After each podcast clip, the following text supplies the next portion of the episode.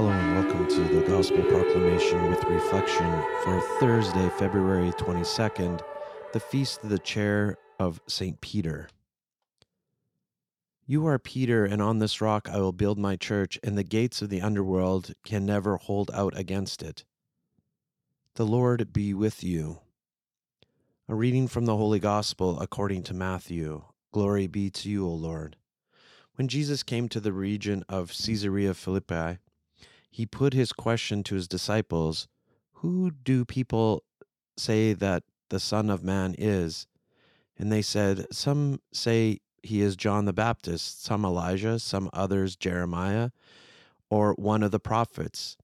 But you, he said, who do you say that I am? Then Simon Peter spoke up, You are the Christ. He said, The Son of the living God. Jesus replied, Simon, son of Jonah, you are happy, you are a happy man, because it was not flesh and blood that revealed this to you, but my Father in heaven. So I now say to you, You are Peter, and upon this rock I will build my church, and the gates of the underworld can never hold out against it. I will give you the keys of the kingdom of heaven. Whatever you bound on earth shall be considered bound in heaven, and whatever you loosen on earth shall be considered loosened in heaven. The Gospel of the Lord. Praise to you, Lord Jesus Christ. Today, on this great feast, we need to be always aware that we need to pray for our Pope and our bishops, our priests, but today, in a special way, we should pray for Pope Francis. And he needs our prayers. He desperately needs our prayers.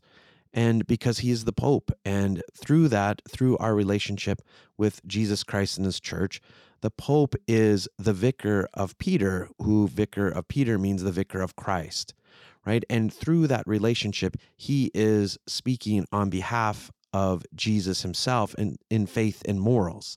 So that's a very sort of nuanced sort of way. But but I think that we need to have um, uh, you know deference towards the Pope and to pray for him. Now, I'll be very honest and to say that um, growing up in the church I was not really exposed much to the cult of personality of the Pope. I didn't really understand too much of John Paul II, Pope Saint John Paul II, or you know Pope Benedict would be probably the the Pope that would be closest to you know me or Pope Francis. I you know and so it's very hard for me to understand this sort of cult of personality or whatever. For me the pope's role is that to lead the church and to be that forefront in in that. Um, and and i think that that this that this time in the church we need a strong leadership and we need to pray for that in our own um, papacy.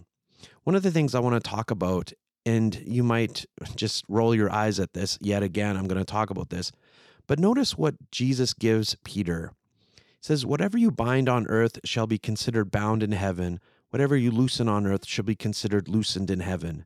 Now, obviously, this is in the context of the sacrament of reconciliation. But what I find interesting is, is that Peter needs to be, in a sense, knows the sheep, right? He needs to be on earth, right? He needs to know what is bound or unbound and everything else here on earth. There needs to be a connection to um, earthly matters or people, the community. And I think this is one thing that we get wrong sometimes and that we look at our clergy, Pope included, that is some sort of administrator or some sort of intellectual that just is in some sort of way outside of the world and whatever that administrates, you know, quote unquote Christianity. This is absolutely false. This is very unbiblical, biblical, right? That we need priests and clergy and our Pope to know the people, to know um, uh, the people of God. And in order to know them, you need to be in uh, sort of in relationship with them in a normal way. I think this is very difficult for the Pope, but not impossible, right? That there needs to be sort of a secret life where he does meet people from many, many different sort of walks of life and many different um, thoughts and everything else and even to be open to people who don't like them and and so like this and i think this is what we need to do in our normal everyday way as as clergy and me included is that we need to um, open ourselves up in a sense for people to be angry at us or people to be emotional and everything else and not to be afraid of that. You know, we we as and, and the, hopefully the Pope is not afraid of anyone on earth.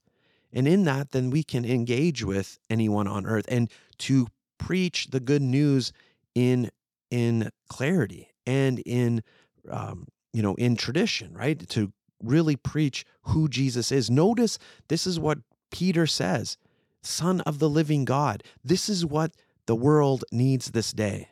So let us always pray for our hierarchy, especially our Pope, and just let's pray for the holiness of the church. Peter said to Jesus, You are Christ, the Son of the living God. And Jesus replied, You are Peter, and upon this rock I will build my church. The Lord be with you.